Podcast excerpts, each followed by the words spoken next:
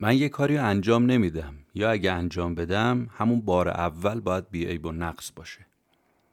یا ورزش نمی کنم یا اگه ورزش کنم باید در حد تمرینای تیم ملی باشه. من خونه نمی‌خرم. اگر خونه بخرم باید خونه من چنین و چنان باشه. ماشین اگه بخوام بخرم ماشینم یا نمی‌خرم یا باید اینجوری باشه. اینا می‌تونه نشونه های مهمی از کمالگرایی تو وجود آدما باشه. نگاه های صفر و صدی نگاه های همه یا هیچ به افراد و اشیا. اگه مایلید بدونید که آدمای کمالگرا چه آدمایی هستند و چرا اینجوری فکر می‌کنن لطفا به این اپیزود گوش بدید. سلام. این اپیزود دهم پادکست کتاب جیبیه که تو آذر 99 منتشر میشه. کتاب جیبی پادکستیه که جمعه ها منتشر میشه و من مهدی بهمنی خلاصه یک کتاب رو تعریف می‌کنم کتابی که این هفته ازش میگیم کتاب چگونه کمالگرا نباشیم نوشته استفان گایز هست.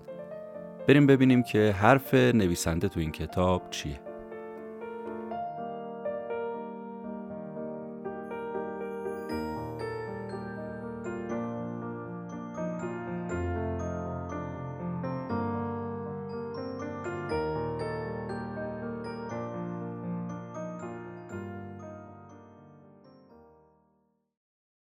نویسنده کتاب آقای استفان گایزه که کتاب خورد عادت ها هم قبلا ازش منتشر شده.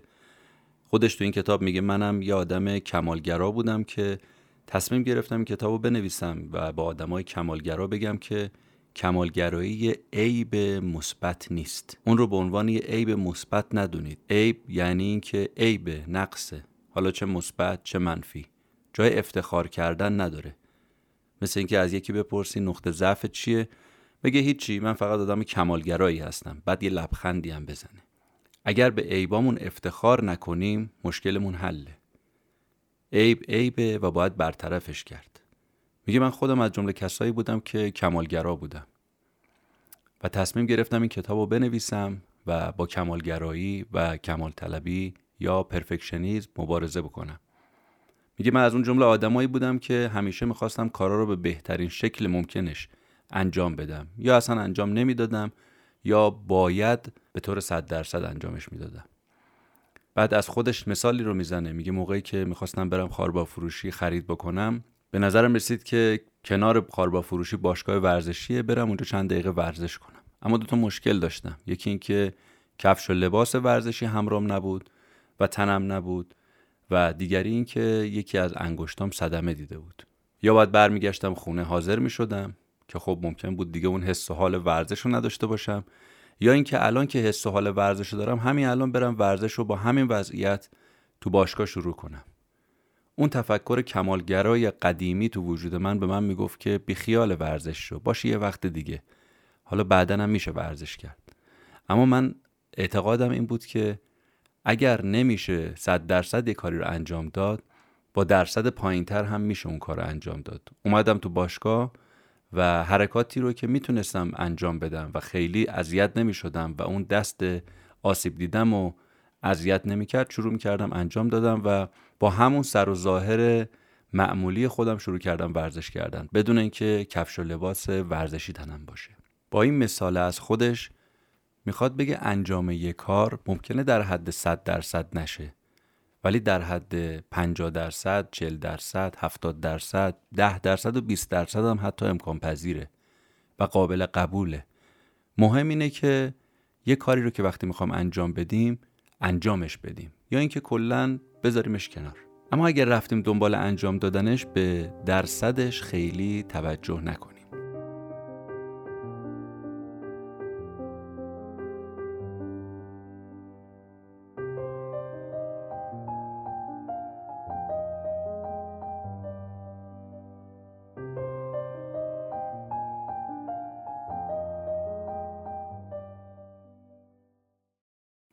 حالا می‌خوایم بریم سراغ این که آدمای کمالگرا چه آدمایی هستند و چه ویژگیهایی دارن.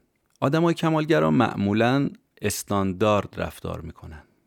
یعنی یه کاری رو انجام نمیدن یا اگه خواستن کاری رو انجام بدن باید حتما تو زمان مشخص مکان مشخص با امکانات مشخص و کافی انجام بشه. وگرنه بی خیالش میشن. می‌خوام برم ورزش حتما باید تو باشگاه باشه کفش و لباس ورزشی و یا اینکه اصلا می‌ذارن کنار. اینکه تو ماشین بشه ورزش کرد تو مغازم میشه ورزش کرد تو مهمونی هم میشه ورزش کرد تو مسافرت هم میشه نرمش کرد میشه حرکات کششی انجام داد براشون معنی نداره. یا حتما سر ساعت باید ورزش کنن. اگه ساعت عوض بشه از چهار ساعت بشه پنج یا بشه سه یا ساعت دیگه ای دیگه ساعت ساعت ورزش نیست. نظم و ترتیب براشون بیش از اندازه پررنگه و حرف اصلی رو می‌زنه. امکانات باید کافی باشه. کفش و لباس و باشگاه باید باشه. با دمپایی و پیرجامه خونگی به هیچ عنوان نمیشه ورزش کرد. درصد درصد صده همه یا هیچ. صفر یا صد. یا باید 20 کیلو کم کنم یا دو کیلو کم کردن 200 گرم کم کردن معنی نداره. یا باید روز 100 تا شنا برم یا دو تا شنا اصلا برای ما کس شن و افت داره. چرا آدمای کمالگرا اینجوری میشن؟ اصلا چرا آدما کمالگرا میشن؟ چرا میرن سراغ پرفکشنیزم؟ چرا همش می‌خوان یه کاری رو به حد کمالش و بهترینش انجام بدن؟ آقای استفان گایز میگه آدما اینجوری مرموزتر به نظر می‌رسن. آدما اصلا بعضیاشون دوست دارن معماگونه زندگی کنن. میگن اگه ما بخوایم محبوب باشیم باید معماگونه زندگی کنیم باید مرموز زندگی کنیم.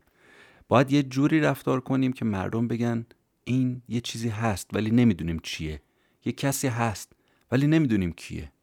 یه جورایی با کمالگرایی برای خودشون گارد امنیتی درست می‌کنن. این گاردی که برای خودشون درست می‌کنن نمی‌ذاره کسی عیب و نقصشون رو بفهمه. چون خب معلومه دیگه اگه کسی عیب و نقصشون رو بفهمه دیگه ممکنه دوستشون نداشته باشه و محبوبیت برای اینا حرف اصلی رو می‌زنه. مهمترین چیز برای آدمای کمالگران نگاه مردمه. اینکه مردم درباره ما چی میگن؟ درباره من چی میگن؟ منو دوست دارن؟ ندارن؟ نگاه مردم برای آدمای کمالگرا از هر چیزی مهمتره. دیگران فکر کنن اون خوشبخته خودش اگه خوشبخت نبود اصلا مهم نیست.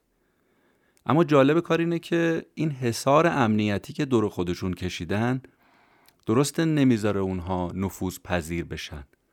اما از اون طرف وقتی رفتن تو حصار دیگه کسی نمیبیندشون. چون رفتن تو لاک دفاعی قایم شدن. تو دید نیستن دیگه. مشکل اینه که حالا دیگه دیده نمیشن. مثل کپکی که سری خوشو کرده تو برف کسی پیداش نکنه. حرف نویسنده به آدمایی که اینجوری فکر می‌کنن اینه. اگر ما با داشتن عیب و نقص بازم کاری را درست انجام دادیم هنر کردیم. آدم ناقص اگه کار خوب کرد هنر کرده. آدم کامل که اصلا نداریم. اصلا این چه پوششیه که این آدم رو برای خودشون درست کردن و رفتن توش قایم شدن؟ به فرض که من یه کاری رو شروع کردم و توش شکست خوردم. خوردم که خوردم.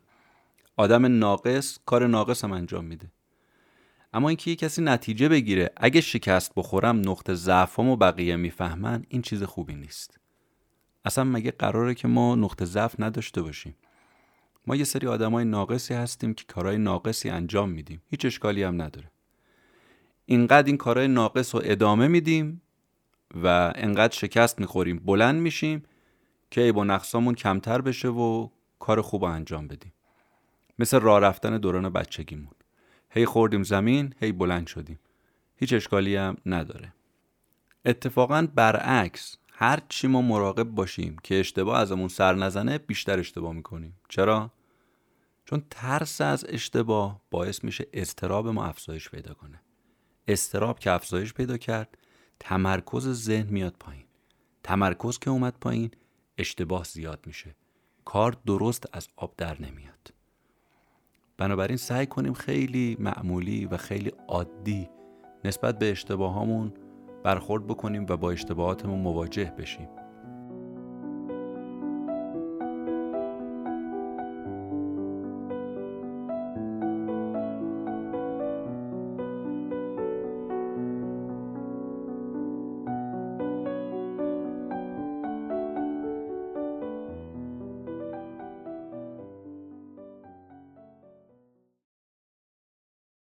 حالا ببینیم راه حل برای آدمای کمالگرا چیه؟ چجوری میشه آدمای کمالگرا دیگه از کمالگرایی دست بردارن؟ چجوری میشه یه راه حل برای این مشکل پیدا کرد؟ آقای استفان گایز میگه که راه حل این مشکل خیلی ساده است. در مقابل کمالگرایی چیه؟ معمولگرایی. از یه آدمی که کمال طلبه و کمالگراست تبدیل بشیم به یه آدم معمولی کاملا معمولی و عادی. مثل بقیه آدما.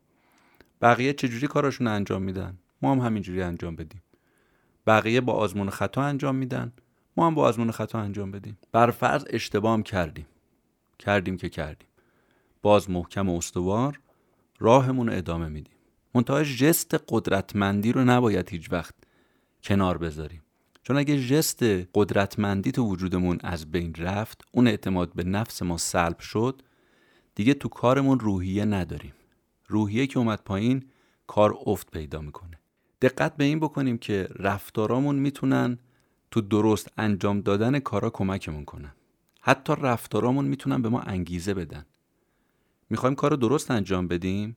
راه حلش اینه که کارامون رو با انگیزه انجام بدیم. یعنی این انگیزه می‌تونه باعث بشه که ما وقتی زمین خوردیم از جا بلندمون کنه. همچنان کمکمون کنه اون جست آدم قوی رو به خودمون بگیریم. انگیزه به ما کمک می‌کنه که تو زندگی بتونیم سر پا بیستیم.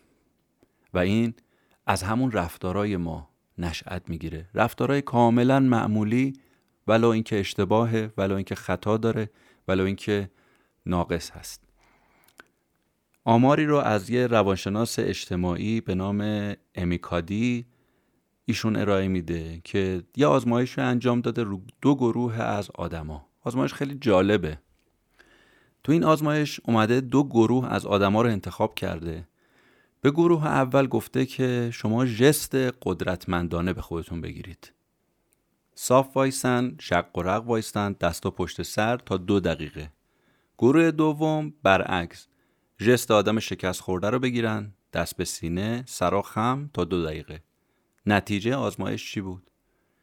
برای دو دقیقه جستایی که این دوتا گروه گرفتن باعث ایجاد تغییرات در وجودشون شد.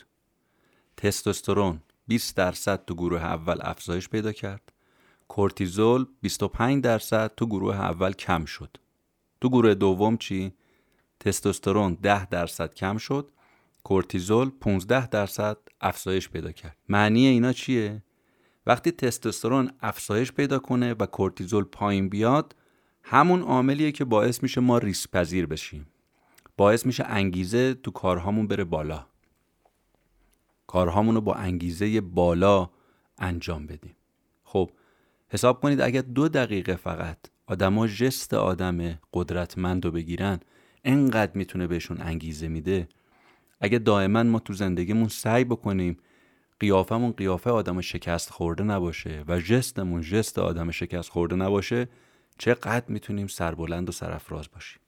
حالا می‌خوایم ببینیم مشکل اصلی آدمای کمالگرا چیه؟ مشکلشون کمبود اعتماد به نفسه.